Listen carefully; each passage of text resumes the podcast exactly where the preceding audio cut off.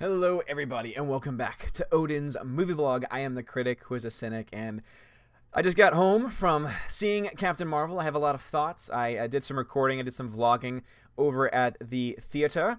Um, my theater was actually pretty hopping. I've seen it busier before in my life. However, it was definitely uh, nothing that could be simply ignored. Uh, my theater was pretty packed. It was the IMAX screen that I went into um, after getting, of course, my ticket for Alita Battle Angel. But it uh, got some good receptions from the crowd. Uh, a couple of points in the very beginning, and I'll get into that in a second, and also at the very end, where there were even cheers. Um, but of course, I'm going to get into it. Holy crap, 76 people already here. Hot damn, everybody. Um, what is going on?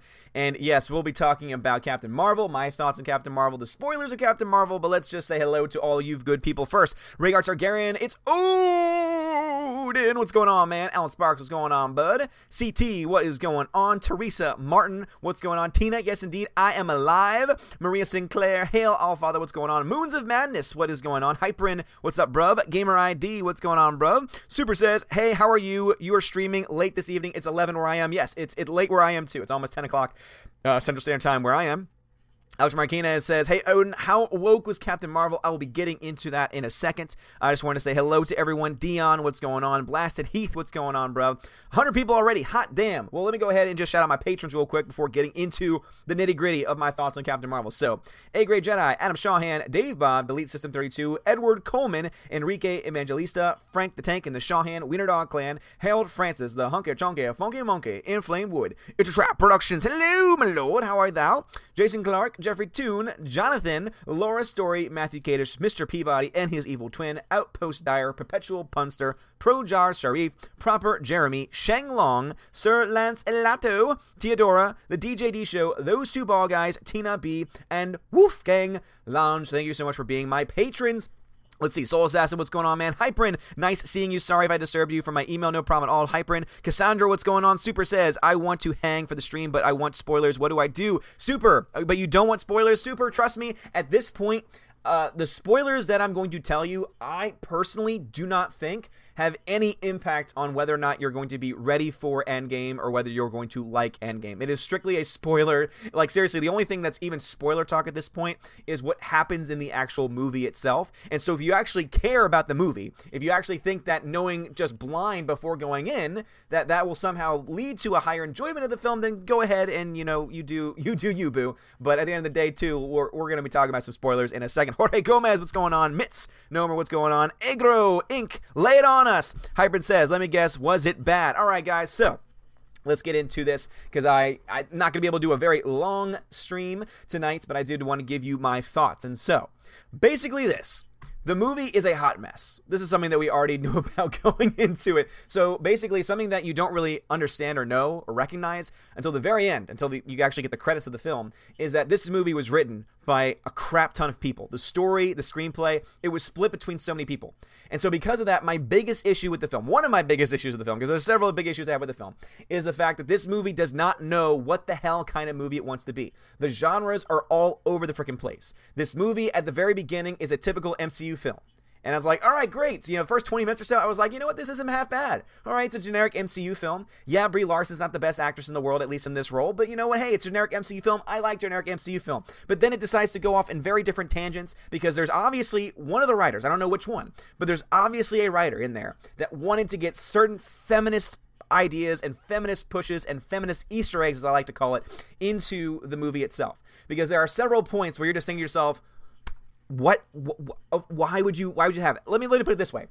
So again, we are getting into some spoilers here, but again, it's really just spoiling things about the actual movie itself. And I'm sorry, but you really shouldn't care about the movie at this point. However, um, one part talking about the feminist uh, of the feminist Easter eggs. There is a part where a man drives up to Brie Larson's character, to Captain Marvel, in on, on a motorcycle, and basically catcalls her like just straight to her face, catcalls her, something where you're like, all right, this is very forced because we know that he's catcalling her. We know that this is a, like, you know, supposedly something that happens all the time to every single woman ever in history. Now, of course, I'm not trying to say it doesn't happen. I'm not trying to say there aren't some assholes out there that, you know, don't do anything. But what I'm trying to say is that they obviously wanted to have it in the movie because they obviously wanted it to be a major point. The best part about it, though, the part that got me the most, the part that really did show itself clearly to be a feminazi Easter egg, was that she says, or rather, he says the words, How about a smile? No lie, there's a character in this movie to Brie Larson who says, How about a smile? Now, I don't know if this part was written before all of the critiques from the trailers came out or not. I have no idea what was happening beforehand, but the fact that that line made it into the movie, the fact that you had this back and forth, and of course, what does she do? You know, she scoffs at him and then steals his motorcycle, and then it's like, oh, she got the upper hand there.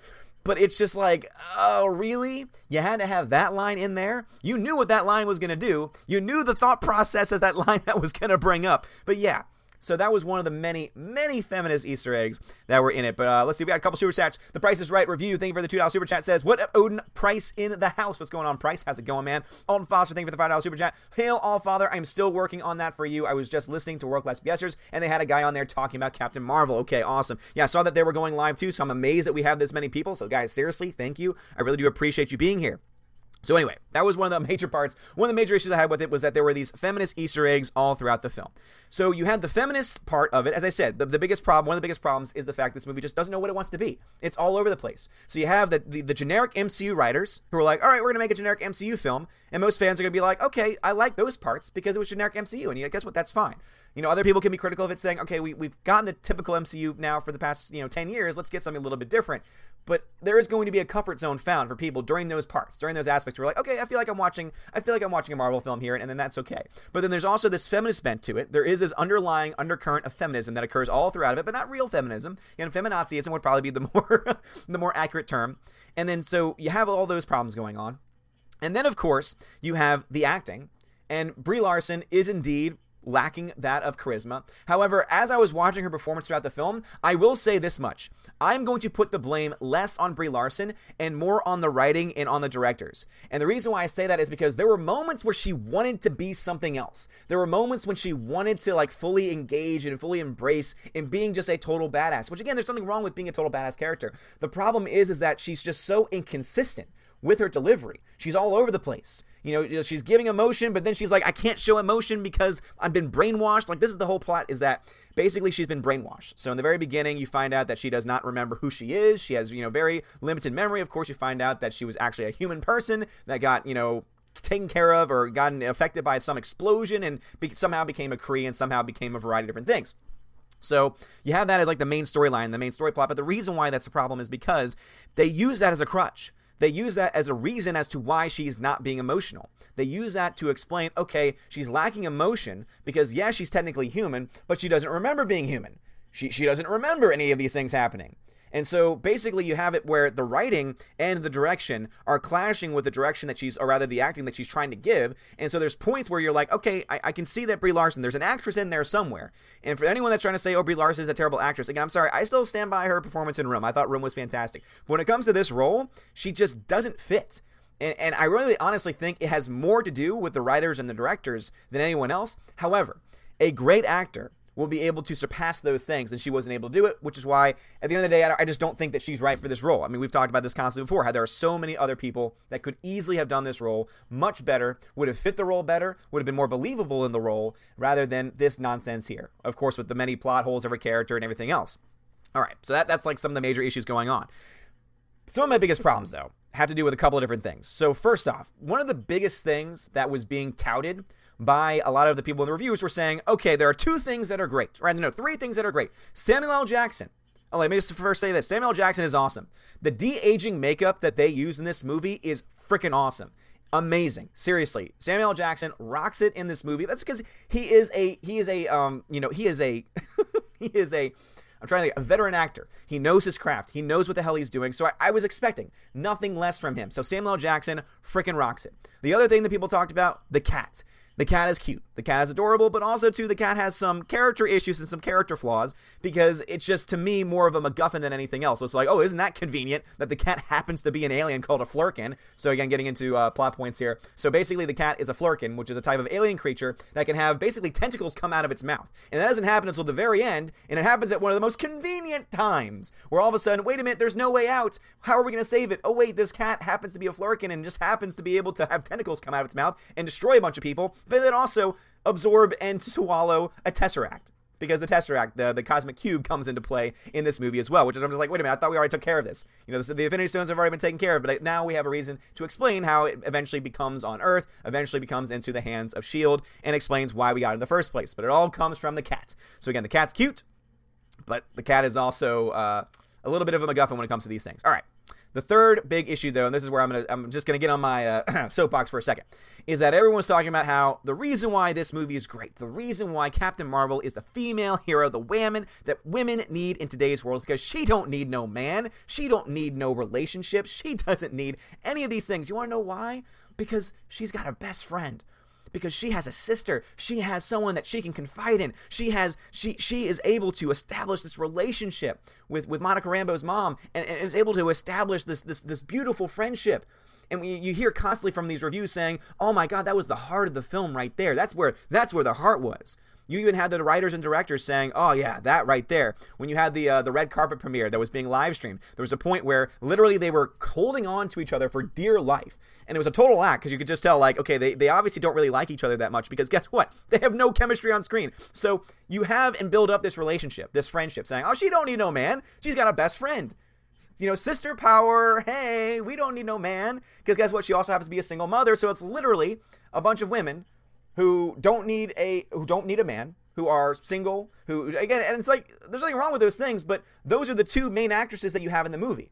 It's like you're you're obviously trying to push for some kind of an agenda here. I'm sorry, like there's obviously there's obviously something you're trying to say here. Again, women don't need no man. But the problem is is that well, Brie Larson needs something. Captain Marvel needs something. I don't know whether it's a man or anything else, but she needs a new best friend because there is no chemistry between those two characters. Anyone that says that that relationship is amazing, anyone says that that relationship is just like, oh, it's so good and so powerful, and oh my gosh, it's it's what the feminine experience should be. It's about sisterhood and about coming together and not needing men and not needing all these other things. Anyone that tries to tell you that that is the relationship portrayed on screen is lying to you. Their relationship is awful. There is no chemistry between them. You don't believe they're friends. What you see on screen is you see two women, two actresses, who've been put into a room together, been given lines to say to one another, and they're saying them. Like, like seriously, that is what you have. There's no chemistry built between the two.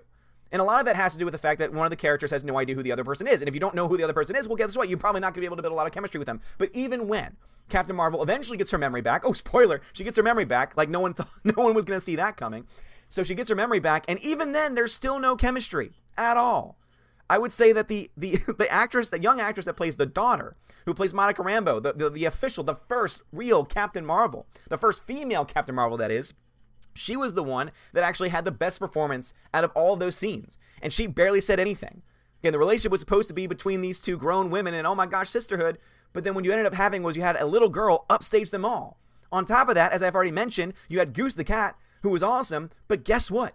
Everyone reacted the most to two parts, and they both dealt with Goose the cat. And I guarantee you, because guess what? That's all I heard about people talking. As I was walking out of the theater, the thing that people talked about and were kept keeping talking about were Goose the cat. Goose the cat was the number one thing on everyone's lips as they were leaving the theater. It, it truly was amazing to me to, just, to experience it. I saw it on Twitter. We all saw it on Twitter. It's, trending. And it was, oh my God, Goose the cat's going to be amazing. It's going to be fantastic. But the cat upstages everyone, including Brie Larson, including the titular character. When a cat, a flerken, an alien that has tendrils coming out of its mouth, that has a pocket dimension apparently in its mouth as well. They don't explain that ever. All you ever see are the tentacles, and you're just like, okay, I guess the cat has tentacles. We've been told it's a flerken, but we haven't actually been told what a flerken actually is. So I guess we're supposed to just believe that these tentacles are normal and that they can just, you know, absorb the cosmic cube and it just goes somewhere. It's in their stomach, I guess. Again, they don't really explain it. And you see that happen a lot in the movie too. Things happen and then it just happens and they don't explain they don't say okay here's what's going on they don't explain oh here's you know here's the reason why this is happening they don't, they don't go into those details because it's just like they, there's way too much. There's way too much that they have to be able to explain. Yeah essentially someone's mentioned the cat saying orange cat good. Exactly. Trump cat. Someone on twitter said we should start calling it trump cat because it's an orange cat. Yeah let's try it. Trump cat good. But it's also i think overrated because he's the fact that the cat is a macguffin in this situation, meaning that it's a character that's been put into place that just is magically able to, you know, fix everything. That's that's what you know, that's what the cat is. Brie Larson, of course, is also a Mary Sue in this movie as well. Captain Marvel is a Mary Sue. The reason why is because she's just all powerful. She really is. She's all powerful. She's put in a scene in the very beginning where she's, you know, being held down and she's being, you know, her memories are coming back to her and all this stuff's going on. But then, even though she's in these fisticuffs, even though she's she she has these uh, restraints on her that are supposed to block her powers, guess what? She breaks out of them because why not? She's able to take down ten Skrulls without her powers because you know why not? Again, she's a Mary Sue. She's just strong for the sake of being strong. And that's already a problem, too. Is the fact that the character of Captain Marvel is weak.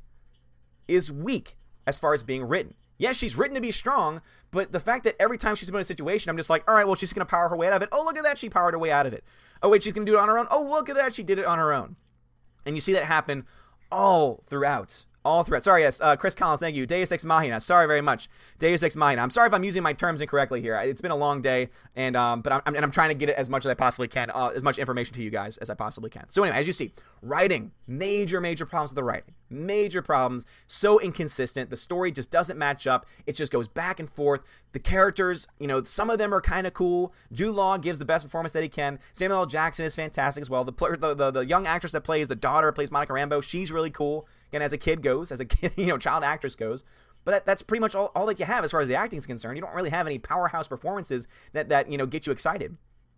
And then you really have the the big spoilers and, and, this is the one to me that's the biggest of the spoilers but this is one that we knew about it beforehand we also uh, you know i covered this in my video i covered a spoiler you know filled video beforehand too but this is the one that probably bothered me the most so first off in the very beginning of the movie guys um, there is a tribute to um, Stan Lee. However, it's not the typical tribute that you would have. So you know how every Marvel film has the opening credit sequence and it has like the comics flipping through and it shows all the different characters from all the MCU films. They have that, only instead it's all Stan Lee. It's all Stan Lee's characters you know all the cameos that he's played in the movies um, other things from his life other things going on um, you know other times that he was uh, you know behind the scenes and stuff like that and so it's a beautiful tribute so there's a beautiful tribute to to stan lee however stan lee is also the person that wrote the original captain marvel when it was marvel and you have two instances in where basically they decide to crap all over. They crap all over his legacy. They crap all over it.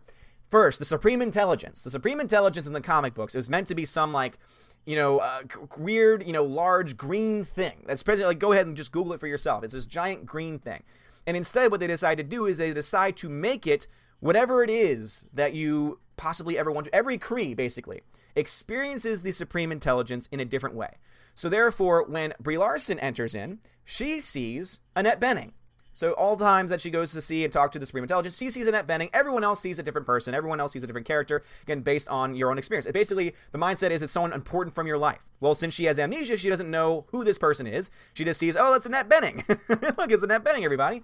And that's all she knows. She doesn't know who the actual character is and you see glimpses of what she knows you see glimpses of what she experiences and you know that's pretty much all that you have and so when you and so basically what you find out is that not only is she the supreme intelligence and not only is the supreme intelligence just something that is you know you know silly in the first place because they again co- totally go against everything that you know, uh, everything that was written, everything that was originally designed by the original authors, by the original act, you know, by the original uh, design artists. You know, just throw them out the window. We're gonna make it Annette Bening, not a giant green blob. We're not gonna do that. We're gonna do Annette Bening. Well, then you find out that the reason why she sees Annette Bening, the reason why she sees Annette Bening as a Supreme Intelligence is because the important person from her life, and this is actually revealed very early on in the movie, much earlier than I suspected, is because Annette Bening is Mar-Vell. For those that do not know, the original Mar-Vell was a man. The original Mar-Vell was actually a very powerful Avenger. Um, he did pretty well in the early times, and of course, Marvel, Captain Marvel comics, you know, had kind of going back and forth over over its history of not ever being the most popular comic out there, but still well known. But Mar-Vell was a male character, again, written and established originally by Stan Lee. So not only do you have this Stan Lee cameo, or rather this Stan Lee, there was a Stan Lee cameo too, which is actually pretty cool. The fact that they were able to film these cameo shots, you know, for uh, before his unfortunate passing. But basically, you have him writing this story. You have this beautiful tribute to him in the very beginning of the film, but then the entire film essentially craps on everything that he established. It, it craps on not only what he's established, but what other comic book writers have established as well. It basically subverts expectations in the worst way possible. Because not only do you have the Supreme Intelligence not being portrayed the way it should, but even if that was just the only thing, I'd be like, okay, you know what? You know, creative license, whatever, you know, we can excuse that. But the fact that they decided to make Annette Bening, Annette frickin' Bening into Mar-Vell, the first Captain Marvel, who was supposed to be a male character, the fact that they gender swapped that character for no reason, really, like there's no reason for them to do it other than to say, oh, guess what? We can do it. Why not? This is all about women. This is all about the strong female characters. And so, guess what? We're going to turn a traditional male character into a woman. Let's do that. Oh yeah, let's let's let's let's focus on that because you know what? If you had had it happen the other way, if there was a traditionally female character turned into a male character, oh, you wouldn't hear the end of it. Oh, it would just be you know you know oh my god, you can't do that. No no no no no, you cannot possibly do that. But for this one, they do it and they're gonna be like, oh yeah yeah, it was a creative choice that we made. It's like okay, so again, you are still crapping all over the legacy that Stan Lee had established with the original characters. You gender swapped because you could. Why not? You know why not? You change the Supreme Intelligence as to what the Supreme Intelligence. You, again, you change the entire designs originally made, originally designed by um, uh, by Stan Lee and his partner, and you have all of these things and all these changes going on. But then you also have a couple other things, and, and to me, one of the biggest problems, and the more I think about it, I think to myself, this is also a very major problem. The Skrulls, you would think, are supposed to be the bad guys, right? Okay, well, here's the twist that they throw your way. So the Skrulls are the bad guys all the way up until maybe three fourths of the way into the movie, and then all of a sudden, at the very end, just you know, out of the blue, they're good guys. Yeah, that's right, they're good guys, and it turns out that no, they're they're not actually all that bad. No, what they're trying to do is they're they're trying to they're trying to get away. They're trying to you know reestablish their community. They're they're the victims here. You know, the Supreme Intelligence has essentially been trying to wipe them off the face of the earth, and and and, and therefore the, the the Kree are the bad guys here, not the Skrulls. So so basically, you have Ben Mendelsohn, who's giving a pretty great performance, I would say, as as the lead of the Skrulls, and then the Skrulls themselves, who are traditionally the bad guys in the comics. Again, these are established characters in the comics who have always just been the bad guys. They've always been the menacing force. They've been usually one of the, the like the biggest, most menacing forces out there. Like for example, when the first Avengers came out and there was the freaking Chitauri, everyone was like, "Oh, the freaking Chitauri, dude, get the Skrulls in here. The Skrulls are the ones that are always the one causing chaos and havoc." Oh no, no, no! And now it is canon with the MCU that the Skrulls are actually good guys. The Skrulls have families. The Skrulls are a, are a you know a civilized people. They're good, and so Captain Marvel is going to lead them. And that's how the film ends. She leads them on a ship to find a new world so that they can rebuild everything. But yes, so yeah, the, the, the Skrulls are no longer evil. They're just good. They're they're just good characters, and and that's all that there is to it. And that to me is one that I just I can't get my head around. On top of the fact that you have these Skrulls, Ben Mendelsohn does a great job, but then he's given these lines, for example, where he says the word jazz hands. It's like, oh, put your jazz hands away for a second. He's a freaking alien who's never been to Earth. And yet he understands the concept of jazz hands? Like what? what what the hell? Like who wrote this movie? Who wrote this freaking movie, man? It's awful. It's it's awful. Again, the more I think about it, the more I hate the movie. And it's sad too because I will say this, for the first 30 minutes or so, I was like, "All right, this is a generic MCU film. This is actually not as bad as I thought." But then they started to put in these random feminist tropes, and then all of a sudden they started to change things. They started to reveal certain things, and then you have to start thinking about them and saying, "Okay, uh, you know, the Skrulls turning good might work within this story, but what does it mean to the overall MCU? What does it mean to the overall Marvel comics?" To me, this is the this is the crapping of Marvel comics that's been going on for the past like ten years or so. Ethan Van Sciver does a great job covering this, by the way, where he talks about how there's been this this infiltration by SJWs into the comics industry, where they're essentially they're changing things. You know, they're changing characters, they're making characters different races, different genders, all these other things, just for the sake of doing it, for the sake of inclusion. And basically, what it's led to is the destruction of the comic book industry. It's led to the destruction of these comic book stores that are now shutting down in droves, like sh- shutting down in, in, just you know crazy uh, fashion. And then you see this happen on the big screen, and you're thinking to yourself, oh, it's it's actually now being perpetuated on the big screen. You know, with the previous Marvel films, you could say, all right, they're, they're taking the, the original stories and they're adapting and they're, they're changing things here and there. Like, for example, the Iron Man movie, they don't really go into how, you know, you know, Tony Stark has a drinking problem. They don't really dive into that storyline. They could, but they but they don't. And you know what? Okay, that's that's fine. They're going to go a different route with this. They're going to still, you know, touch upon it just maybe a little bit, but let's let's focus on these things first. But this one, it just says, okay, here are these like long established tropes, these long established characters, and now we're just to change them. The worst offense, though, to me is, is the fact that they, they freaking gender swapped Mar-Vell into a woman. Oh, and then Mar-Vell gets killed, by the way, so now we're never going to see the original Mar-Vell. We're never going to see an original Captain Marvel movie because if we do, it's going to be played by Annette Bening. and that's what everyone wants to see, right? Everyone wants to see Annette Bening play the original Captain Mar-Vell, right? Yes, oh yes, everyone wants to see that. And it, it just, it boggles my mind. It truly boggles my mind that these writers came together and that the producers saw the writing and said, oh, this makes sense. Oh, this isn't haphazard at all. This isn't going to leave some people confused. This is, you know, and again, there were people cheering throughout the movie, and it's because guess what? There are generic audience members who don't want to think, who literally just went like, "Ooh, that was fun. Ooh, that was cool to see. Oh, I didn't see that coming." And they find pure joy in those things. And again, if you're that type of person, okay, that that's you. But for someone with a critical mind, with a critical lens, trying to look at it from an objective standpoint, I cannot help but just see all of these flaws and also knowing what I know, what little I know about the comics industry and what I know about the original comic book characters, I, I just can't help but think, what have they done? I mean, I mean, again, the Skrulls, who are traditionally bad guys, who are traditionally those the, the characters that are usually some, you know, they're, they're, they're a large group and normally they're the foil to the Avengers, or at least they cause trouble with the Avengers. And now all of a sudden, now the Skrulls are good guys in the MCU. The Skrulls are the good guys. So you have Mar-Vell, who's now a woman. So Mar-Vell is no longer a man; she's a woman. You also have the fact that the Skrulls are good guys. Again, Skrulls are just going to be all good guys now, even though they're causing havoc, doing all these things. You know, inter, you know, um, like seriously, causing chaos. And then at random, they're like, "Oh wait, no, we're good. Wait, wait, no, it's misunderstanding. It's been a misunderstanding this entire. It's been a misunderstanding this entire time. I swear." You have the inconsistent relationships between between Brie Larson's Captain Marvel and Rambeau, and it's just, God, it's a mess. It's a hot freaking mess. Um, but anyway, I've seen a bunch of people leaving super chats. Let me get to these real quick. Um, and maybe there's gonna be some questions about some things that maybe I have not addressed yet. Um, but anyway, so um, Lila Lightning, thank you very much for the super chat. Uh, crowded as F in here. Brie sucks. Just gonna say DC makes great non woke live action movies. Insert troll face. Much love all. Back to work I go. Lethal, thank you very much, man. Now, again, look to the recent live action films from Aquaman and uh, Wonder Woman, and you'll see very clearly that they are definitely not woke. That they care more about the character building, the story arcs, everything else, and being true as much as they can to the source material. Again, you can make small changes here and there, but when you're making major changes that have a major impact on the entire world that's been built by Marvel Comics, at that point, you kind of have to ask yourself, you know, why did you do this?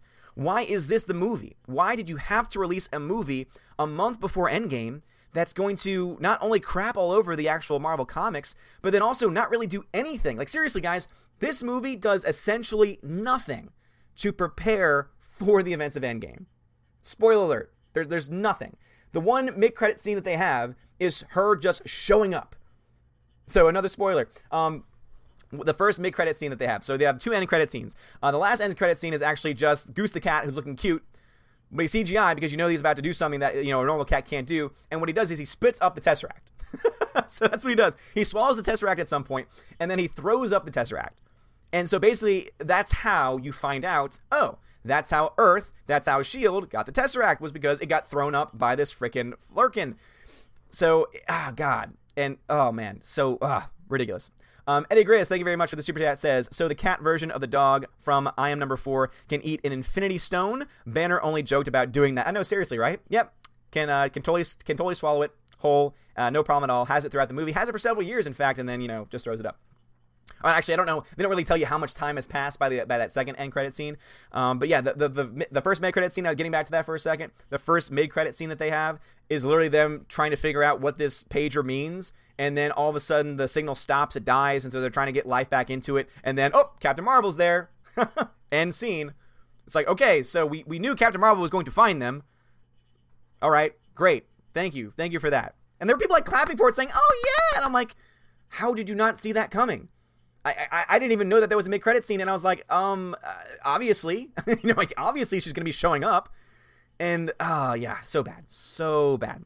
Entertainment Hacker, thank you very much for the super chat. Um, great vlog in the wilderness. Cheers from Tokyo. Thank you very much, Entertainment Hacker. Yes, guys, on the other channel that I have, the uh, Welcome to Asgard channel, I did a, uh, I've just uploaded a vlog for my recent trip to Chattanooga. So if you want to see some stuff from the hiking, looking for internet trolls in the in the mountains of Chattanooga, uh, go check that out if you want. Omniscient Esquire, thank you very much for the super chat. No message, but thank you, man. Appreciate it. Uh, PBN Jamie, thank you for the super chat, says, held down equals oppressed by the patriarchy. Oh my gosh, the patriarchy. Yes, indeed. You're so right about that. Leobardo Garcia, welcome to the channel. Elton Foster, thank you for the super chat. Odin isn't the Flerken, the beast that the Guardians of the Galaxy fought at the beginning of Volume 2. I don't believe so. I don't believe so. There was, um, there was a squid-like creature. The Flerken, though, is the actual cat. So the cat is the Flerken creature itself. Basically, the whole concept. I did some research on this when I found out what a flerken was. Basically, a flerken is an alien creature that can hold pocket dimensions in its mouth, and therefore, because of those pocket dimensions, can have various things come out of that mouth, which would include things like uh, tentacles, which you see used here. Basically, also, they have a moment where you're like, oh, this was Groot's moment from Guardians of the Galaxy Just like when Groot like grows his hands out and destroys everyone, the Flerken at one point also tentacles out, destroys everyone. You're like, okay, that's been done before. nice to see that y'all are, you know, recycling these old concepts. Um, Marvel fan, thank you very much for the $20 super chat. I won't see it primarily because of marketing her as the most powerful character in the MCU, a complete insult to any Hulk or Thor fan, a and decades of Marvel canon. Oh no, I agree. And she is a Mary Sue. Throughout the entire movie, she's able to overcome everything with basically small little little, you know, very little struggle all throughout. Very little struggle all throughout. Yeah, she's the most powerful. She's so OP. At one point in time, all right, here's here's another part. Because again, I just came from it, so there's a lot of things out there. At another point in time, you have a series of Kree warships from Ronan the Accuser. Ronan the Accuser makes an appearance, and his appearance is totally wasted. So you have a de-aged Ronan the Accuser, and you have all of these Kree warships, and they're they're you know they they shoot a bunch of just you know bombs essentially to destroy Earth. And not only is Captain Marvel able to destroy all the bombs at once, because you know guess what reasons? Because she can, she's so OP. She then goes and destroys an entire Kree warship just by flying through it.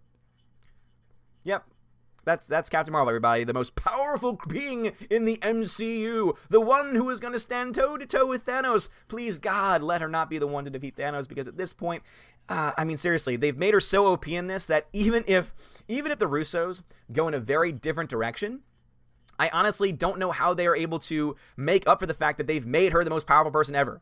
If she can destroy entire ships on her own, if she can defeat anyone without even breaking a sweat, then how is she going to possibly have any issues with Thanos? I, I just again, they've kind of written themselves into a corner by bringing this character onto the big screen. Uh, Laura, thank you very much for the super chat. Says, "Welcome home. Thanks for the movie breakdown. No problem at all. Thank you for being here." Elder Maxon says, "So Captain Marvel is DBZ Goku's Torian powers?" Yes, seriously. No, you're absolutely right, Elder. Like seriously, and there's even a Super Saiyan moment where her hair is going up and it's yellow and everything. Her eyes are glowing. It's like, oh my god, so this is DBZ. Okay, this is the DBZ movie that no one ever asked for. So thank you for that, Marvel. ICT Vinny, welcome to the channel, and Shotaro, welcome to the channel as well. Okay, so another big spoiler, another big thing that, that that's also revealed in this movie.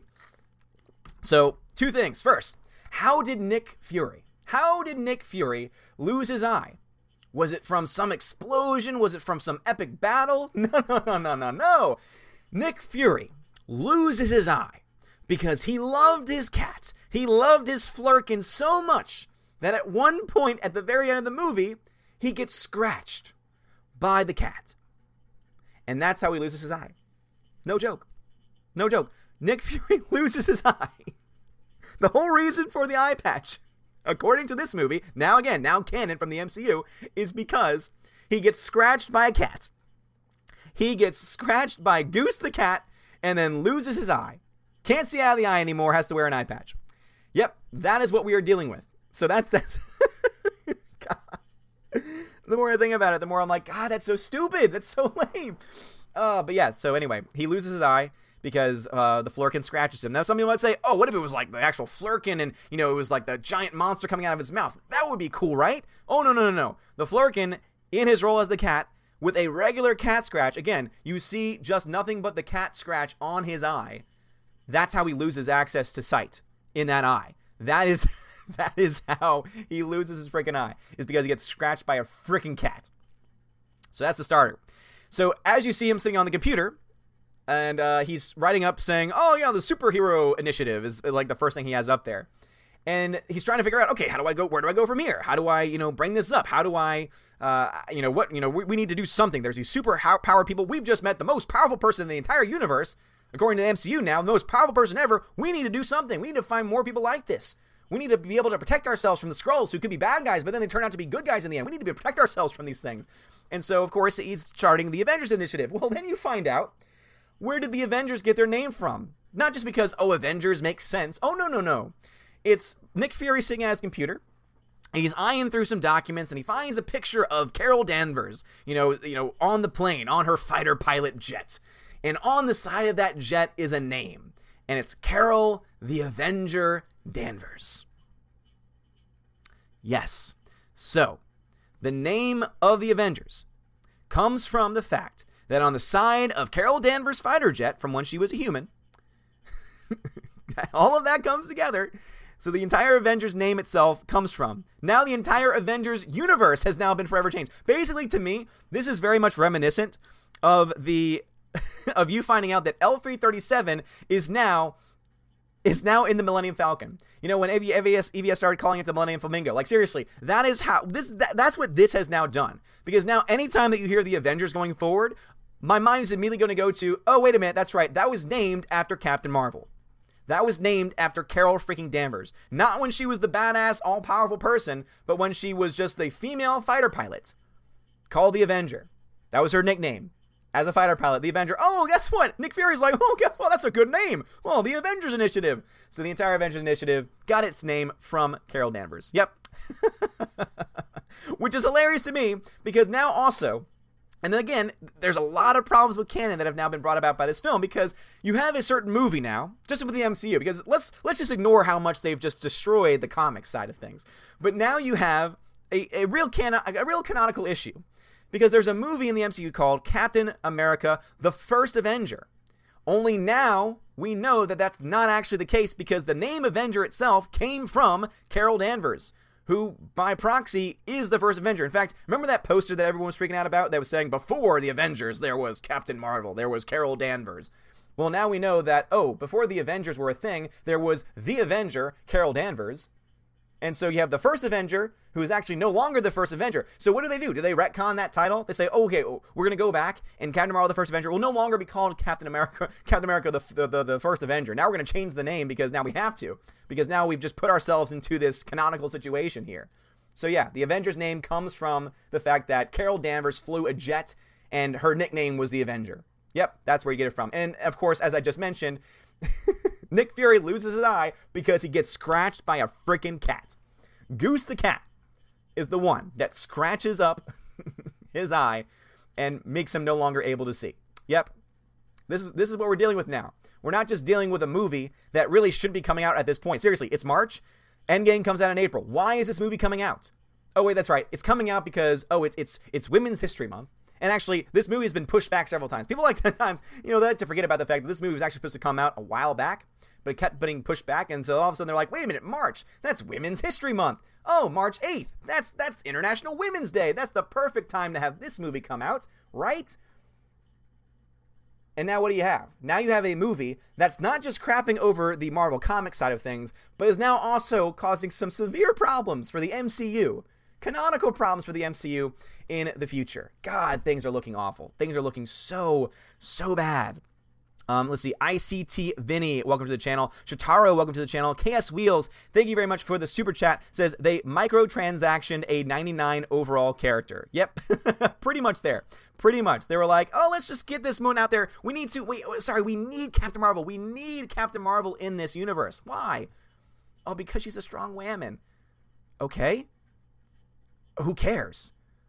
Like seriously, oh, oh, oh, that's that's your reason for bringing it in. Oh, she's a strong woman. We need her in there. No, no, no, no, no, no. What you needed to do was not have anything come out before Endgame. Build up Endgame, and then maybe then you could have Captain Marvel come in at some point and help.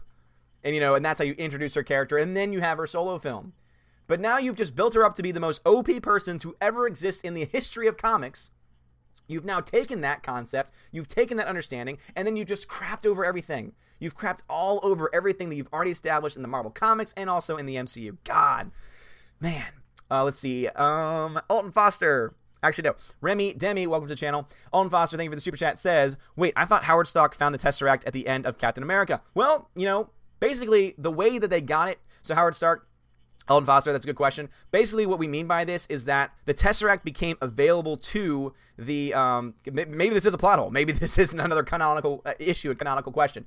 But basically, the whole concept was that the Tesseract was uh, was something that was on basically Mar-Vell's invisible laboratory in space. So she had a laboratory in space because remember, Mar-Vell is a woman in this MCU universe now, no longer a man. Mar-Vell was played by Annette Bening.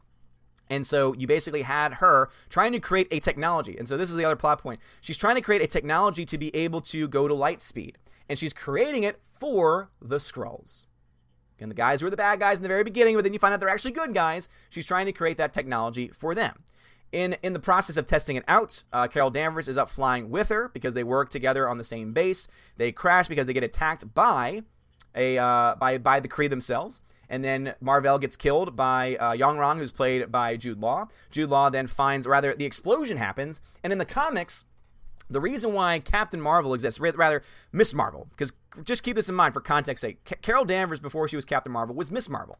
Miss Marvel had several powers, and the reason why she had these powers was because there was an explosion that led to her DNA being essentially fused with that of Kree. Specifically, in this situation, would be the original Mar-Vell, again, the original Captain Marvel, a male. But we're just just going to ignore that fact. What they decide to do instead in this movie is that the Tesseract enabled motor, essentially, the core, as they call it, explodes, and that explosion is what gives her powers. Okay, so the explosion is what gives her power. So it has nothing to do with her being Kree at all. In fact, it has everything to do with the fact that it's this explosion is what gives her the powers in the first place. So then she is she passes out, and so Yon-Rogg then takes her and at one point gives her a blood transfusion to give her green blood. So basically, she becomes part Kree only because of the blood transfusion. But even that doesn't make any damn sense because her blood changes colors during the explosion. But you're thinking to yourself, okay, wait a minute, this, this whole core is based off the Tesseract. And yet, how does that make her at all even part Kree? It doesn't work. It doesn't make any sense. Again, it's a broken narrative. It is so broken. There are so many plot holes, and it's ridiculous, guys. Um, let's see. 80s nostalgia guy. Thank you for the super chat. Says, "Is Kathleen Kennedy in charge of Marvel now?" It seems that way, doesn't it? It really does seem that way. Uh, Gilkey reviews movies and talks about life. What's up, Gilkey? Thank you for the super chat. What did you think about the tribute to Stan Lee at the beginning? I thought it was great. It was probably the best part of the movie. To be honest, the Stan Lee tribute was great. It was beautiful. However, the movie that followed crapped all over his legacy. The fact that you had someone use his Twitter account, the fact that this man's died, and that they're still going to send out tweets from that account disgusts me. And the fact that today I think it was today, it was either today or yesterday, they had someone go into Stan Lee's Twitter account and tweet something in support of Captain Marvel just is disgusting because they're literally using a dead man's legacy to try and promote this movie. And this movie craps all over that legacy. Seriously, craps all over it by making crap up, breaking canon, crapping all over the comic books and everything that came before, crapping all over the original Captain Marvel. Now we're never going to have a Mar-Vell because Mar-Vell is played by Annette Bening and Annette Bening is killed in the movie. And if they decide to bring that character back, it's going to be played by Annette Bening and not by an actual male character. And people say, like, oh, why are you getting caught up on this? Because they gender swapped a character that they did not need to gender swap. The only reason why they would have done this is to try and push for some type of agenda, which guess what? You can see being used throughout the entire film. And it's total nonsense. It's totally ridiculous. Aaron Parker, welcome to the channel. Dark Rider, welcome to the channel as well. All right, guys, so now I'm going to get to some of the chats. Septerm Gaming says, "Did Brie Larson point the middle finger to Stan Lee? Not not physically, but um, I would say the writers of the movie, the writers and directors and producers, they're the ones that gave the biggest middle finger. Because the actors, at the end of the day, they just deal with the script in front of them. They deal with the story that's in front of them, but they don't control it. You know, obviously they control their performances. So Brie Larson definitely has some issues being able to convey several emotions. But I also, again, as I said from the very beginning, I blame the writers and the directors a lot more than Brie Larson because she's the one that's been given this script that's all over the place. That's an that's a total and tonal mess. And she's got to figure out what to do with it. And she's like, "All right, so I'm I'm happy now. I'm not happy now. I don't know what to feel. And wait a minute, I don't remember. So can I have feelings?" And just I, I imagine it must have been hell to be on set being like, "I don't know what to do." Either that, or she was just like, "Okay, I'll just do whatever you tell you tell me to stand here and say it this way. I'll say it that way." And uh, that's what I have a feeling probably ended up happening. So I, I, do blame her to an extent because she's shown herself to not be the right person for this role, and she shows that consistently throughout. But definitely more so the fault of the writers and the directors for doing that. Tina says, "Give that pup a belly rub." Oh my goodness, she is totally upside down. Um, I'm not going to uh, do that because that would wake her up, but that is adorable. Thank you for pointing that out, Tina. Appreciate it. Uh, let's see. Dark Detective says, "Will this movie have legs?" Um, Dark Detective. It's really hard to say because we don't have any box office numbers yet. What I can gather, though, what I can assume is that this is going to because it's a generic MCU film. And just to guys to let y'all know my grade, I, I let the grade be known on Twitter. Even with all of that, and this can easily change. I'm at a C minus. I'm like between a D plus and a C minus for this movie because there are a couple of things that I think are really good. Again, Samuel. Jackson is fantastic in this role. The makeup department deserves an Oscar. Seriously, the makeup department for this movie is top notch because from what I've been told, it's actually not as much CGI as it is actual de aging makeup that they use in order to make uh, Samuel. Jackson and uh, Phil Coulson look younger. And what's amazing to me is that it looks freaking flawless, man. Like seriously, he looks like he looks like he would have looked in the 90s. It's beautiful to see. But also the Skrulls, despite their character issues, look awesome. The Skrulls look awesome because guess what? They use makeup and practical effects. And because of that, I have to give kudos to the makeup department. They did an excellent job. Um, but as far as is the movie going to have legs, it really is just going to depend because I, I honestly think that this movie is such a mess that it's just going to have that generic MCU type run where it's going to make maybe between like five, six hundred million dollars. I, I, don't see this movie being that three hundred fifty million dollar opening that everyone's been telling us about. That this movie's going to make you know like like two hundred million dollars in China and be gigantic and huge. I just don't see that happening. Because yeah, the pre-sales were great. I have a lot of footage, and I'm going to put this up um, on one of the channels. I, I did some vlogging of my experience, showing the parking lot, showing the inside. There were a lot of people there. So the you know the opening night, the Thursday night showings, the Thursday night numbers are going to look really good. My question is, how many people are actually going to show up between Friday and Sunday who are actually going to show up to support the movie, who did not just pre buy tickets. Because pre sales only tell you a part of the story. They do not account for the people who actually buy tickets on the day. Because guess what, guys? As many people as there were who had bought tickets in advance, so many more were still buying tickets for the other showings. Because as I said, most people in today's world still actually go to the box office to buy their ticket there and not online and not in advance. That's just the way that it works, especially the Friday through Sunday audiences. When, Thursday is a very different animal because Thursday is usually a very specific type of audience that all tend to buy pre-sales. Pre-sales only tell you part of the story though. Again, pre-sales can only tell you if there's some type of hype leading up to the film. They can only tell you if the the film is selling well overall, but it can't tell you are are you going to see other people, generic fans, generic movie fans in general, show up in the same rates. And so basically, anytime you hear these projections, it's people saying, oh, we think that on the day, on Friday, Saturday, and Sunday, you're going to see a, a match as far as enthusiasm is concerned, which is why you get these gigantic numbers. But there's really no way to prove that. Solo was a great example. Solo did very well in the pre sales, and everything was looking very good in the pre sales for Solo, but then people didn't show up on the day. And then guess what happened? Then you had just this entire, you know, catastrophic failure that lost $200 million. Now, I don't think that Captain Marvel is going to go through the same thing because Solo was in a very special situation. It was coming out five months after The Last Jedi. The Last Jedi broke the Star Wars fandom. Solo was a movie that people didn't want in the first place. Captain Marvel only checks off a couple of those boxes. This is a movie that no one was really asking for. To be perfectly honest, people, most people, especially comic book fans, were not really asking for this movie. Didn't really care for this movie. Didn't really want it in the first place. So you already have that factor going for it. And then you have the whole Brie Larson stuff if we're going out of the way trying to say like I don't care what some white dude has to say about all these things, or a TSA agent smiled at me and asked me for dinner. This is oh, this is my burden that I have to bear, and it's just like what? And the fact that they had that line in the movie too, just oh god. Uh, let's see who else we got in here. Um, Dion says, "How was the sound design and music? Music was okay. Definitely, they are you know trying to hit on that '90s music, but also too they underutilize it. They could have had a very '90s soundtrack and I only remember a few songs being actually used in the movie overall. Sound design, I would say, is pretty good. Sound design, I would say, is pretty good. So again, pretty much the technical aspects are pretty good. The one thing I would complain about is actually the actual CGI itself. I mean, at this point in time, it's because they were trying to do so much. I mean, when you're trying to make someone look like a Super Saiyan, it can only look so good. So I personally wasn't a big fan of it, but uh, sound design was fine. The sound design was okay. Dark Detective says, How does it compare to Wonder Woman? Wonder Woman's so much better. Wonder Woman's better. Again, Wonder Woman is a movie that I would give like a B you know, a solid B2. This is a C minus D plus range for me. So that should tell you like they're just on totally different wavelengths. Like like Wonder Woman is just a solid film. It's, it's not the best film ever. Again, it's not like in that A range as far as movies are concerned, but it's a solid film. It's it's well made, well crafted, well acted. Again, all the things are there. All the pieces are there.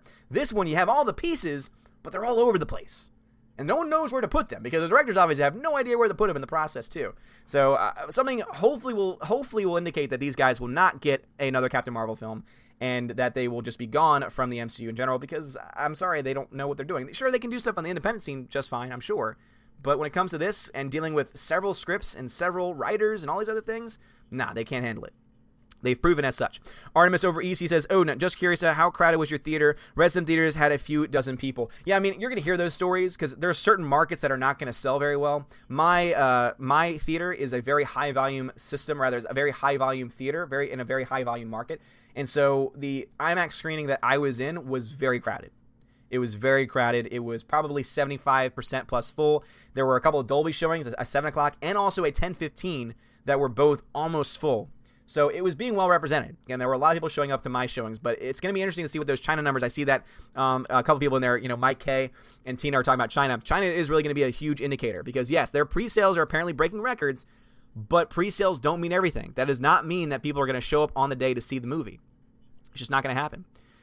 Um, let's see what we got here. I think that though, because of the Thursday nights being so strong, I really do think that you're gonna see. I, I am more confident now that you're gonna see a hundred million dollar opening weekend for sure, at least in the United States. Only because the Thursday nights are probably gonna be very, very high. I really do think that's gonna happen. Uh, Pagan God says, "Oh crap, Odin's uh, got an audience. The world's doomed." I know, seriously, this is insane. Apos Dyer says 6.3 on IMDb and a 65 on Metacritic. Yeah, not not looking good. And then uh, Geeks and Gamers had broken a story earlier saying that the audience rating was already tanking, but I'm not seeing any audience ratings available. Were they were they made available and then taken down?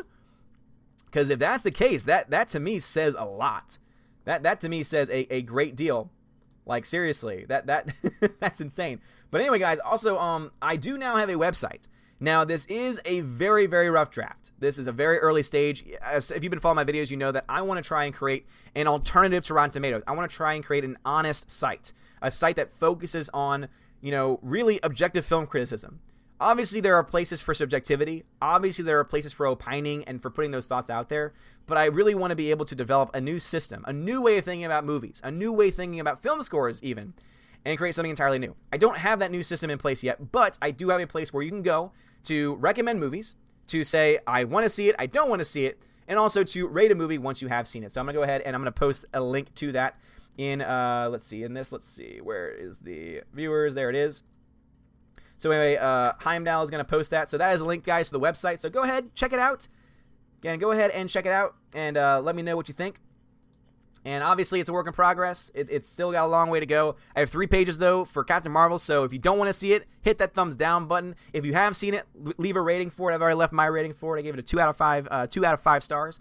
Um, Alita Battle Angels up there too, and Star Wars Episode 9. So if you have other, other, another movie that you want to request, there is a request a movie page that will send me an email when you have a recommendation.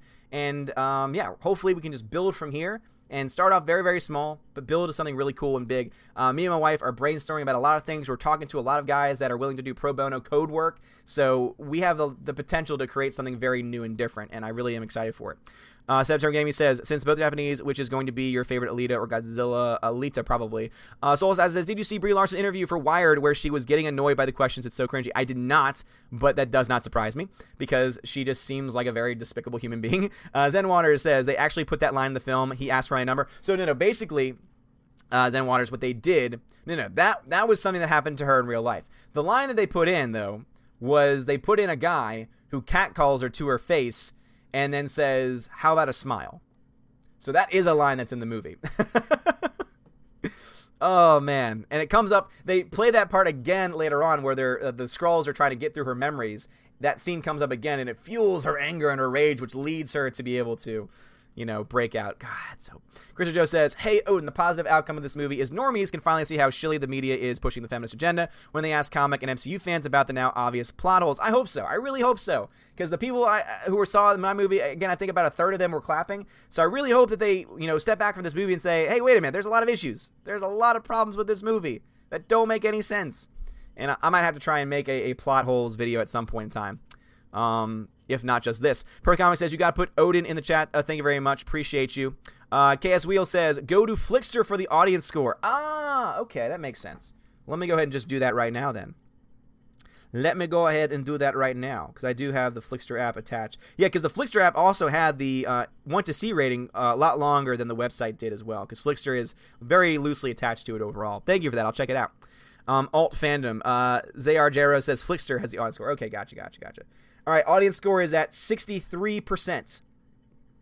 So it's at 63%. I'm going to go ahead and give it my uh, my two star rating and submit it.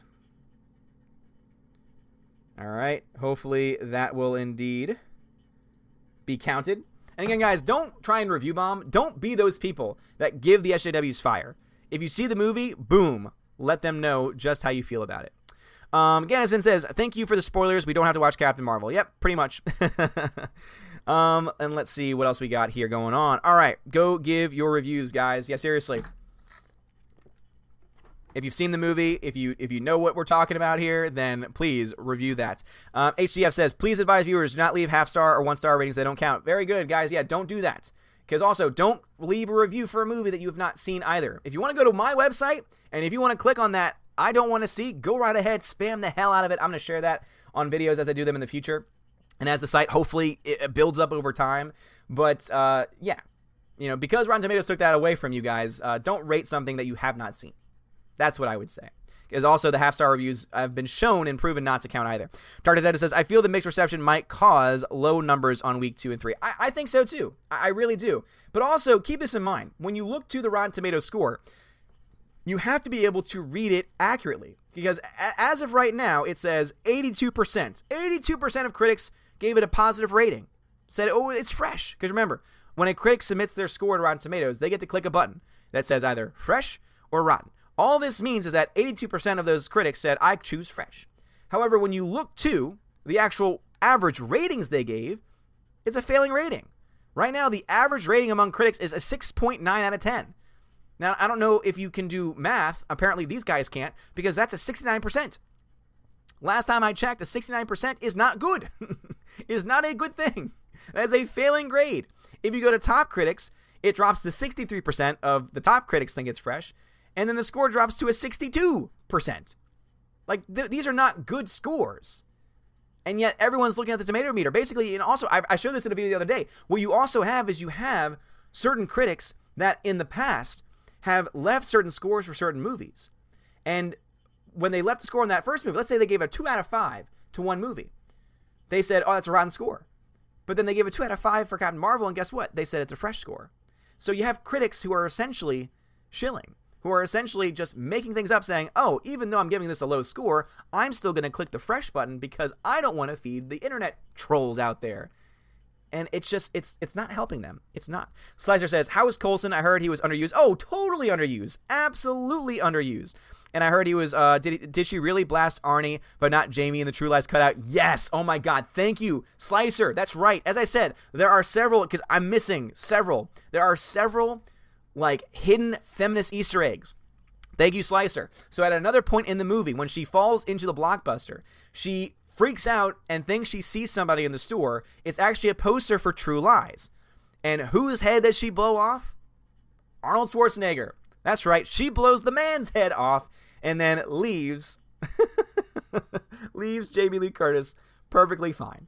Yep, as I said, there's these tiny little things in there you're like, "Oh, I see what you're doing there. I see what you're doing there." God, and uh, yeah, so many feminist hints in there. It's awful. Uh, let's see, Jeff. Uh, Ruther says, "Why was Alita, Alita being blocked from being rated five stars on Rotten Tomatoes?" I don't, I don't know if it was necessarily being blocked. Um, I do know that they um, they do vet scores when a certain movie is getting a high volume of ratings. They start to vet them, meaning that they don't just let the reviews go live right away. Because I gave a very high score to Alita, and mine after a couple of days went through. Basically, it's just their way of trying to stop people from just spamming it with fake accounts and fake you know fake reviews but at the same time too it keeps actual reviews from being put out there. So i think that's the reason why. Septerm gaming do you think godzilla will make captain marvel go down? Okay i'm not i'm not going to do these uh, anymore. Um, zr says do you see tyrone magnus pre-review act- reaction? No i did not. Elder maxon says what was the numbers of ant-man and the wasp? Um, i believe it was in the six to seven hundred million dollar range Last time I checked, pretty sure six. Uh, the first one was like in the four hundred million dollar, the four to five hundred million dollar range. So the second one did better than the first one did. But I, I suspect that Marvel will probably Captain Marvel will probably fall into something very similar there. Dark Detective says Captain Marvel got a certified tag pretty quickly. Well, to be fair to Rotten Tomatoes, they do say that a certified rating is given once a certain number or a certain percentage of critics give a certain score, which you know is going to be guaranteed when it's a movie like this but it is interesting to see how that number is constantly dropping. It's so funny that the tomato meter score, the uh, certified fresh rating, will go up, but the critics rating has been going consistently down. so even though people are checking off the fresh mark, they're giving it lower scores. They're giving it that 2 out of 4. They're giving it that 2.5 out of 5. They're giving it that 50% rating. But they're saying, "Oh, but I'm, I'm going to call it fresh because because I can. Why not? You know, why not?" All right, let's see what we got here. Mm. Um, Aaron Parker, welcome to the channel. Dark Rider, welcome to the channel. Don't mind me, welcome to the channel. Benny Glock, welcome to the channel. Carlo, Carlo, welcome to the channel. James Cadden, welcome to the channel. PB and Jamie, thank you again for another super chat. Says I can see it now in Avengers Endgame. Captain Marvel tells Steve Rogers, "You're not the boss of me. I follow my own orders, probably." Or she tells him, "Follow me," and then he gives up his role as the captain, as the leader, and follows her. And now she, I'm the captain now. Oh God. Mm.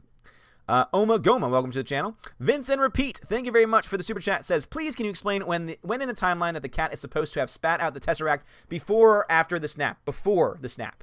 Um, but even then, it's, it's not entirely sure. Basically, what we know is that the cat shows up on the desk, shows up on the desk of of Nick Fury, and so it's assumed then that it's still in the 90s, so it's still with young Nick Fury, and coughs it up on his desk, and that is how Shield gets a hold of it in the first place. So that's how they explain it. So the Tesseract is received by Shield because a freaking cat swallowed it and then spat it back up.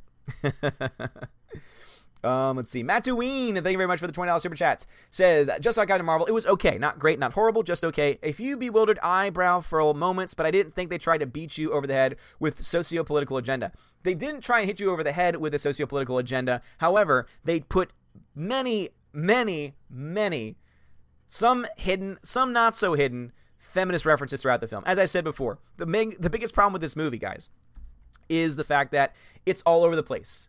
It is literally all over the place. The story is just so haphazard.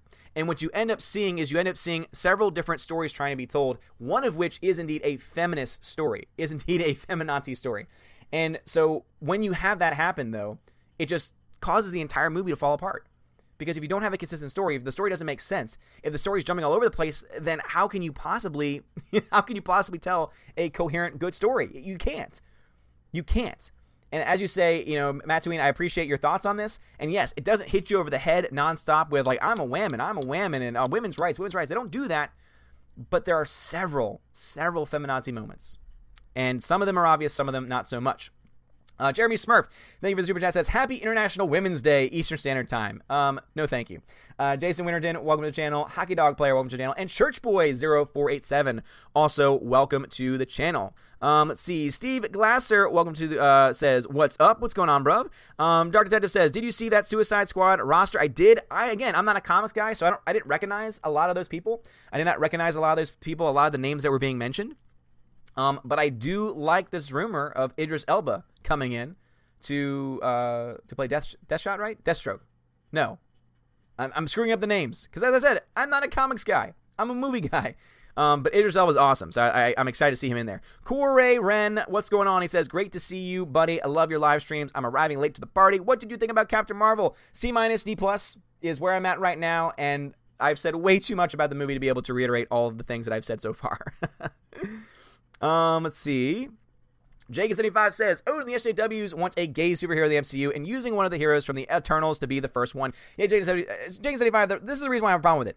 It's not that I have a problem with a gay superhero. The problem that I have is that they're going to take a character that already in the canon of the MCU, or rather in the canon of the Marvel Comics universe, was not gay and then turn him gay. I have a problem with that. Just like I have a huge problem with the fact that they turned Marvel, who is a man, into a woman. I have a big problem with that. But I also have a big problem with someone who is not gay in the comics that they just automatically turn gay. It's just like during uh, the Beauty and the Beast live action.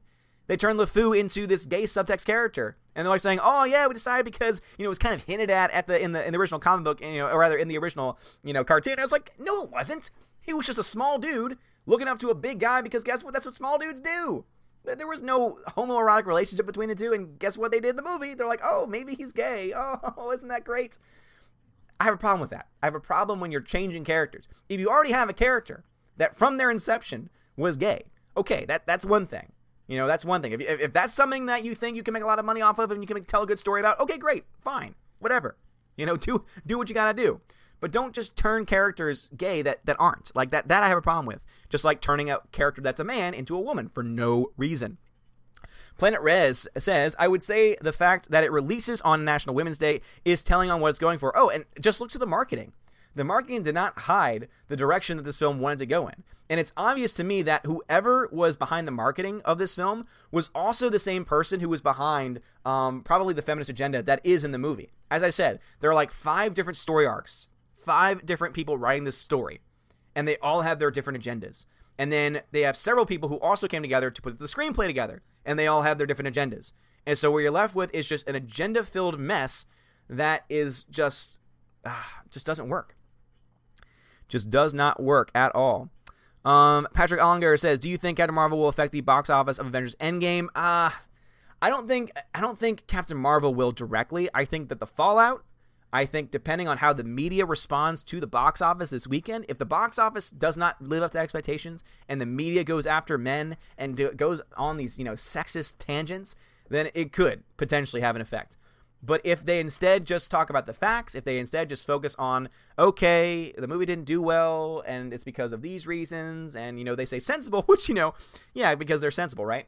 Then at that time, at that time, you might see um, it affect the box office numbers. But the movie itself, I don't think will directly have an impact. Someone said Iceman. There you go. Yeah, but say Iceman originally was straight, and then they made Iceman gay. Exactly, that was in the comics. So Iceman was originally a straight character, and they turned him gay. Again, I have a huge problem with that. Also, that is one of the many reasons why Soul Assassin. That's one of the many reasons why the Marvel Comics industry is failing. Because you had a bunch of these SJWs coming in, changing characters, making characters that were white, black, making characters that were men, women, making characters that were straight, gay. And the comics readers were like, what the hell is this? This, this, what? No, shut the hell up. That's what Captain Marvel's pushing for. That's what the movie's pushing for overall. Um, let's see. The Joe Show, what's going on, man? What's going on? Uh, the Denger says Captain Marvel was actually at the same quality as Phase 2 and 3. Are people finally seeing the movie for what it is just now because it breathes politics and finally, um, finally stop F? Yeah, I don't know. I don't know. I hope that they're. I hope that they wake up to it. I hope that the general audiences are able to say, "All right, this movie is is not really that great, and why is this coming out a month before Endgame? This doesn't make any sense." As I said before, there really are no direct tie-ins other than Captain Marvel just showing up at the end of the first post-credit scene. It's like, okay, you didn't have to do that at all. You could have done that in Ant Man and the Wasp. You could have done it at the very beginning of Endgame. You didn't need to make an entire movie to justify this one end. Like seriously, it, it does not. Everyone's saying like, oh, it's building up the cosmic. You know, oh, they're gonna make the Eternals in it. Builds up the cosmic um, thought process and the cosmic universe, and it sets up for future projects. No, it doesn't. All it does is turn a group that has historically in the comics always been the bad guys into all of a sudden the good guys with a really bad story to boot. And a cat who's a Flerken who has. Ah, yeah Yep. Oh, uh, yes, yes, yes, yes. Zenwater says, agreed about changing characters. I used to complain when they would draw Jubilee as Caucasian. She's Chinese. But I will also complain when they changed white, male, straight characters. No, seriously, like, create create a new character. If you can create a strong new character, people are not going to care about their race, gender, or sexual orientation. The, the main point is that you have to create a strong character. Like, seriously. And, you know, full stop. Strong character. Leave it at that. Nothing else. Nothing more. Um, let's see what we got here. Hockey Dog Player, thank you very much for the super chat. Says, is anyone else disappointed how Nick lost his eye? It's so stupid. He lost his eye. Nick Fury, guys, for anyone that's just joining, Nick Fury lost his eye because he got scratched by a cat. Oh, but it wasn't a cat; it was a Flerken. Okay, the Flerken is a cat, again in the body of a cat, and all the cat did was scratch his face. And apparently, it was strong enough to make him go blind in the eye, and that's how he loses his eye is by being scratched by a cat. Yep. The Avengers. How do they get their name? How did how did that name come up with? Oh, wait a minute. Something that you did not need to explain. This is how it is like Solo. They were explaining things that you never needed to know about. Oh, where did he get his dice from?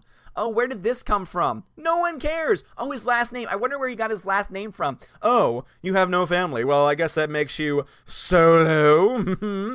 This one it's like, huh, I'm trying to come up with the name of this initiative. Huh, I can't think of a really good word. Oh, wait a minute. Oh, wait. Carol Danvers. Oh, what do we have here? Oh, her plane. She was known as the Avenger. That was her name. Oh, the Avengers Initiative.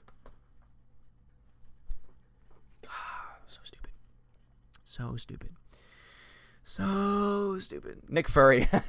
Dave Ross says Nick Furry. That's awesome. um, but anyway, K Sal's welcome to the channel. Planet Rez, welcome to the channel. Um, Joseph Amukun, thank you very much for the super chat. What does Rotten Tomatoes mean when they say that the audience score as the percentage of users who have rated this movie 3.5 stars or higher? So, what that means is that let me just pull up for a movie that it actually has that score live for because they don't not, they're not live yet on the actual um, official website. So Alita Battle Angel. So that means that that 94%. So right now, Alita Battle Angels at 94% of Rotten Tomatoes. What that means is that 94% of audiences gave the movie a 3.5 or higher. So when they say 94% of audiences liked it, it just means that a like rating is 3.5 or higher for, for the audience rating. Is, is how they um, figure that out, which is interesting because that is a much higher standard than what the so called professional critics are given because for them, all they need to do is click whether or not they think the movie is fresh or rotten, and it doesn't matter what score they give it. They can give this movie a one out of four. They can say, "Oh, I still think it's fresh." But the audience, they're held. The audiences are held to a higher standard than the critics, guys. Let that just be a reason. That's the reason why we need a new system. That's the reason why I'm starting this pet project. That's the reason why I really am, you know, obviously it's very early, early, early, early stage very early stage. But this is the reason why I want to build a new website. This is the reason why I want to build a entirely new rating system because I want it to be about the fans, but also too I want there to be a score given by uh, YouTube reviewers, like you know big channel YouTube names who go to see movies, who review movies, who are able to give an honest score to be objective in their coverage. And that is something that I think is something that has been lost among critics. And the only way that you can do that is by reaching out to people that you know and you trust to be able to respond to certain questions in a certain way. I, got something going on here. I, got, I can't share it out all together because I want to make sure that it's just right before we actually put it, you know, make it live. But um, go go check out the website. Again, uh, the website is, is is up, and you can leave your ups, you know, your thumbs up, thumbs down on three movies right now, and we're adding we're going to be adding more movies every single day. Um, and uh, hopefully in the future it grows into something even bigger and better in the process. But anyway, that's what they mean by the percentage of users and the Rotten Tomatoes number. Uh, Stephen Glasker, thank you very much for the super chat, says, Why should I pay to see an incoherent movie about a charged up Super Saiyan SJW? You should. Which is why I would recommend that you do what I did, which is buy a ticket to Alita Battle Angel if it's playing at your theater, and then just walk into a Captain Marvel screening if you really want to see it. Because um, at that point, you're also giving up your time, and I think your time is also more precious than money. So that's that's going to be totally up to you there. Zenwater says this movie really does come across as fanfic. Certainly comes across that way. Keep in mind too, this is all based off of the 2012 reboot of the character which has since been rebooted like four times because no one's buying the comics. So at this point, the comics industry, the SJW and Marvel comics industry, has indeed become more like fanfic than actual anything else. September Gaming, will Alita be th- uh, 3D on DVD? They might have a 3D release. I'm not exactly sure, but that means you need to have like a 3D TV. And then last time I checked, those are kind of going out of style. Castro Hermosa says Odin was shaved head after all. yes, indeed. Yes, indeed. Did it before we went on our trip. Very, very comfortable. Yes, the dog finally moved, so no longer does the belly need to be rubbed. However, I think that she would think so. Um, Dadugur says, one of the most disappointing reveals I've heard. I was hoping a Skrull who was close to him shot him in the eye or something. Proof that Marvel has issues with violence. Yeah, seriously. Yep. Cat scratched his eye. That's how he can't see. Spill the beans, Odin says Viper Chief. I've been spilling them, man. Where have you been? Uh, Robo Robot Shlobo says, um, saw Captain Marvel tonight, and it made me question how they spent 150 million and came up with this very end result. It's so very, very bad. Yeah, I will say this much. Again, even with my C minus D plus rating, I will say that I also question where that 150 million dollars went because it really wasn't on display in the visual effects. Like for her going Super Saiyan, I, I didn't really see the money being put there. I've seen better use of CGI for less money being used in other films, but also too, uh, it didn't go into the story. The I guess the makeup, hey, the makeup may have cost a lot because the makeup was done right, man. The makeup I think was done perfectly. But you know, when you're paying a star, when you're paying Brie Larson five million dollars for her first movie, when every other actor for their first movie got paid significantly less money, I'm sorry, but uh, yeah, you're probably wasting some money down the line. Perth Comics says being able to select the critics that you trust and compelling a score from them would be unique. No, absolutely, Perth, and and, and also too it wouldn't just be, oh, give me a rating and I'm going to convert it. It would be, if you want to leave a rating on this website, this is the form. Like, there's going to be a form. This is the form. These are the questions that you have to answer. Basically, it's questions on like a sliding scale out of like 10. And again, I'm not going to go into full detail because I don't want to reveal anything too early. But anyway, it's going to be something that they have to fill out. And the whole point of it is to get a truly objective standpoint and take on a movie. Before any subjective word has been written, it's going to be a score that's going to represent that. We don't have that yet. That is yet to come. I'm going to try and show you guys what it might look like in the future. But uh, at this point, I'm still keeping it kind of close to the chest. Peabody says, "Are you going to call your rating the odometer?" no. Um. Right now, the website's just called OMB OMB Reviews. That's not what the plan, the end result plan that I have for this website, because I want it to be beyond just OMB blog. I want it to just be. I want it to be beyond just this community. This community is great, and this community is awesome. It's it's only by this community that we're going to be able to build upon this. But at the same time, too, I want this to be able to something that's going to transcend this community. I really, honestly, I, I have so much belief and faith and desire to bring this about. I really want to. I want to change the game. I want to change the entire game. It's going to cause. It's going to take a lot of time. It's going to take a lot of uh, patience and mind from me, and a lot of help. Um, not just from people you know who have knowledge in coding. For those who have reached out to me, thank you so much. It really does mean a lot um, to all those that have been offering pro bono uh, deal to code for the website and everything. But it's also going to take some some some YouTubers, some some film critics who are willing to put behind the nonsense of the old way of doing things and to try something new and something different and create essentially a new standard. And I think it's a standard though that people are going to want. And I think it's a standard that we actually kind of really need right now. Uh, PB and Jamie, uh, Odin looking clean as F. Thank you very much. Gannis says the beard is legendary. Thank you. Viper Chief says Odin said he did it before his trip. I know what you mean by that. Yeah, sure you do. Sure you do. Darth Moral says, My king, what's going on? Slicer Neon says, So a cat goose our feminist hero? Yeah, pretty much. So Goose the cat upstages the lead actress. That is a fact. That is a fact. More people are going to talk about, and they already have been, about Goose the cat than about Brie Larson's Captain Marvel. And I think that's a big problem. That's why you've seen a lot of reviews saying, yeah, she just wasn't anything special. She was a, a generic actress that could have been played by a vast number of people, better by a vast number of people on top of that. But Goose the Cat upstages upstages them all. September Gaming says, "Can you imagine an uh, Alita?" Again, I'm not gonna do these. Uh, September, I'm not doing those right now. Um, I'm not doing those right now. Uh, Darth Moral, my king, what's going on, bro? What's going on? 880 million says you're wrong, Chris D. Holland killed it. There's no way. All right, Holland is awesome. I like I like Tom Holland. I think he's a great Spider-Man. 880 million. Um, if you mean Captain Marvel, Captain Marvel is not making 880 million dollars. Not gonna happen. Calling that right now. Not gonna happen. Hybrid says some people are fake shills, but not us. Hashtag not us. Yeah, seriously. There are some people that are shills. There are some people that will make up reviews because they want to make somebody happy. Basically, the review system that I want to put in place for this website is going to be one that is not predicated upon a desire to get access. You know, Nerdrotic has done a great job on his channel, really exposing the uh, the access media. And this is going to be a website that's not going to be that. It's not going to be the website that's trying to get into the press junkets, that's trying to interview people. You know, and if those if those offers ever come, it's going to be, "Hey, we'll take that offer, but just know we're going to ask you some pretty pointed questions. We're not just going to softball you." You know, because at the end of the day, if we just become like a, any other softball site, I'm sorry, but that's no different than a Rotten Tomatoes or or a Metacritic or an IMDb. Like seriously, you know, all those different websites, they all have their their you know people who interview and they all have their access and everything like that. I don't care about that stuff. Okay, is that stuff cool? Would it be would it be cool to be invited to see a movie first? Yeah, absolutely. But only if they understand and realize that I'm going to, if the movie sucks, I'm going to crap all over it. If the movie's good, I'm going to praise it. But instead, now it's like they expect to get good reviews, and you see that happen a lot. It's awful. Uh, Dadungar says, while I like the idea of Rotten Tomatoes type website ranked, rated by big YouTubers, I still don't trust it because YouTubers sometimes hate a movie because it doesn't have their political, which is unfair. Well, again, that's the reason why it's not just the fact, it's not just who is going to be reviewing it, it's how they're going to be reviewing it. That's going to essentially, eh, not guarantee because nothing's guaranteed, but making it a lot harder to skew a rating in a certain direction just because of your own subjective point of view. That that's how I would describe it. And I understand your concerns, and don't worry. I, that's that is something that has gone into the the process. Zenwater says Katee Sackhoff. Oh, absolutely. Katee, Katee Sackhoff would have been the perfect choice for this character. Let's see. Gennison says, "Do you buy action figures?" No, uh, I get sent action figures though, but I do not buy them. Aiden says, "Nerdrotic just tweeted first Marvel movie I have been to with zero applause at the end." Whoa, man. Wow. Yeah, see, I had applause. Like three times we had applause. Uh, the first time was for the tribute to um, Stan Lee.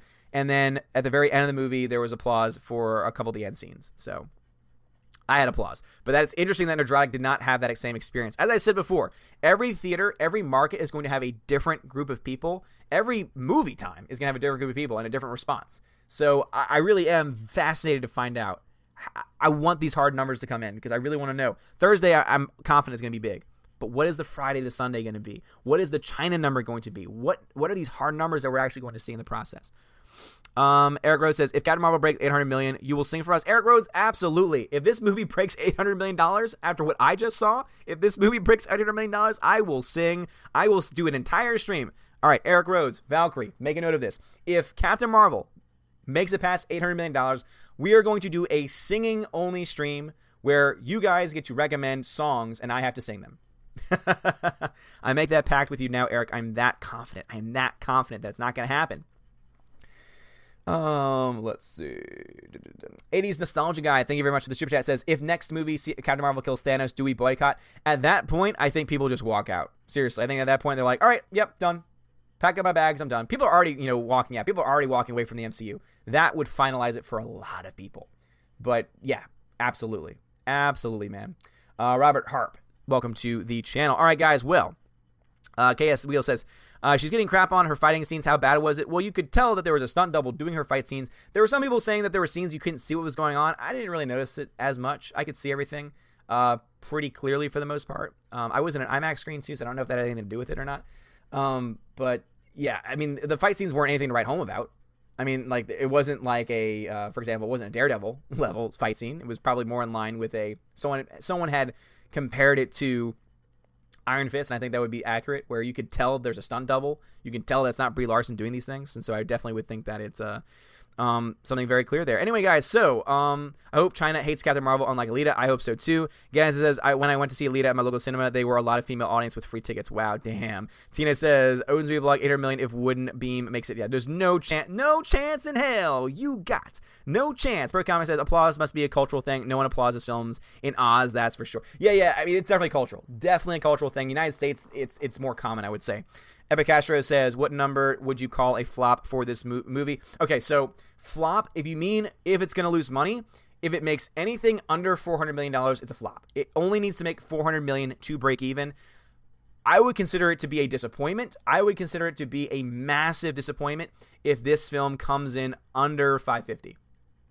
If this movie comes in under 550 million worldwide, that to me is a failure. Not a flop, but a failure. And I think that is going to be something that's going to be talked about for a very, very, very long time. John Morrow says, Do you think Warner Brothers lifting the Shazam review embargo is a good sign? Ah, who knows? Shinfield says, You might have already talked about this, but news is already uh, out that Bob Iger's not happy with Captain Marvel and She's Larson. Again, that's all rumors and speculation, so that's why I have not covered it because I honestly don't know if that's the truth or not. Guys, I'm trying to wrap things up. Um, Hyrus says, Question Ever seen Stranger Things? Love it, love it, love it. A Marquez, Odin saw a tweet where it made a, a 14 million in one night. I don't know where that is. Aiden Vickery says, so I guess Brie Larson's not winning an Oscar for this. Definitely not. Uh, Tina says, Valkyrie gone. Hey, I'm, I'm Tina. I'm right there behind you. Anyway, guys, Valkyrie is gone. I'm going to be heading out to um, patrons, I love you. I shouted you out at the very beginning of the stream. I've already gone way too long for the stream in the first place. I gotta rest my I gotta rest my throat. I am tired, guys. The fact that there are still 433 people in here, guys, you are so freaking awesome. I believe that Nerdrotic. If you have not subscribed to Nerdrotic's channel, please go check him out. He's a good guy. He is on the ball. He is fantastic. I want to say he also was planning on going live. I want to say that he was planning on doing a live stream after seeing the movie. So apparently he tweeted out recently that he had finished it. So look out for him. Uh, he should be going live. I, I, assume going live soon. I don't know if he's going live today or if he's going to be going live tomorrow. Um, or what's going to happen, but keep you know if you want to talk about this a little bit more, you can do that. Also, you can go over to the the, the, uh, the Discord channel. Someone who's in the Discord can help you out with that. Give you a link to it. Um, and also, guys, go check out the website. You know, let me know your thoughts on it. Send me uh, send me some feedback, and also too, put your ratings out there. If you out to Marvel, let your rating be heard. If you have not seen it and you don't want to see it, put that thumbs down. Guess what? There is an interested, not interested section on my website. Go check it out for that movie. We're gonna be adding more movies as the days go by. Viper Chief have a good one. Gannison have a good one. Peabody have a good one. Um, September Gaming, you have a good one. Outpost Dire, you have a good one as well. Guys, seriously, you're all amazing, beautiful people. Also, Robert Hart, welcome to the channel, and Alv Alves Alves Geo, welcome to the channel. Seriously, this has been phenomenal. The fact that we had almost 600 people in here at one point is insane to me. So before you guys leave, though, one last thing drop a like button. Seriously, this is the most people I've had in, in any stream, I think, ever. So thank you for being there for an impromptu stream that I wasn't even sure I was going to make to in the first place. Thank you for being here. Thank you to all the people that donated tonight and all the people that subscribed tonight. Um, this is amazing. And I am truly humbled by all of this. And don't forget, Captain Marvel has explained that has explained that Nick Fury lost his eye because he got scratched by a cat, which is just the stupidest thing ever. And the Avengers got their name because the nickname for Carol Danvers, Jet, was the Avenger, among many, many other things. and also, uh, Brie Larson at the movie, at one point in the movie, is called, Oh, what, how about a smile? how about a smile? How about a smile, Brie? I hope you're offended. Ah, oh, man. Anyway, thank you so much for watching. As I said, C minus D plus movie. Not worth your time, I would say. But of course, you can make up your own minds for yourselves. Thank you so much for watching. Have a wonderful night. And as always, God bless. I hate to leave. I wish it was earlier so that I didn't have to leave because I don't ever want to leave 400 people in the lurch. But uh, thank you guys. Again, please leave a like button. Dion, man, I don't think I shouted you out the first time, but Dion was also a uh, Dion was also a patron member too. So Dion, thank you for being a patron member. I already shouted the other patrons out there. Um, I'm not doing this. I'm not doing the patron shout outs at the very end of the stream. because uh, my voice cannot handle it. Have a good night, guys. All right.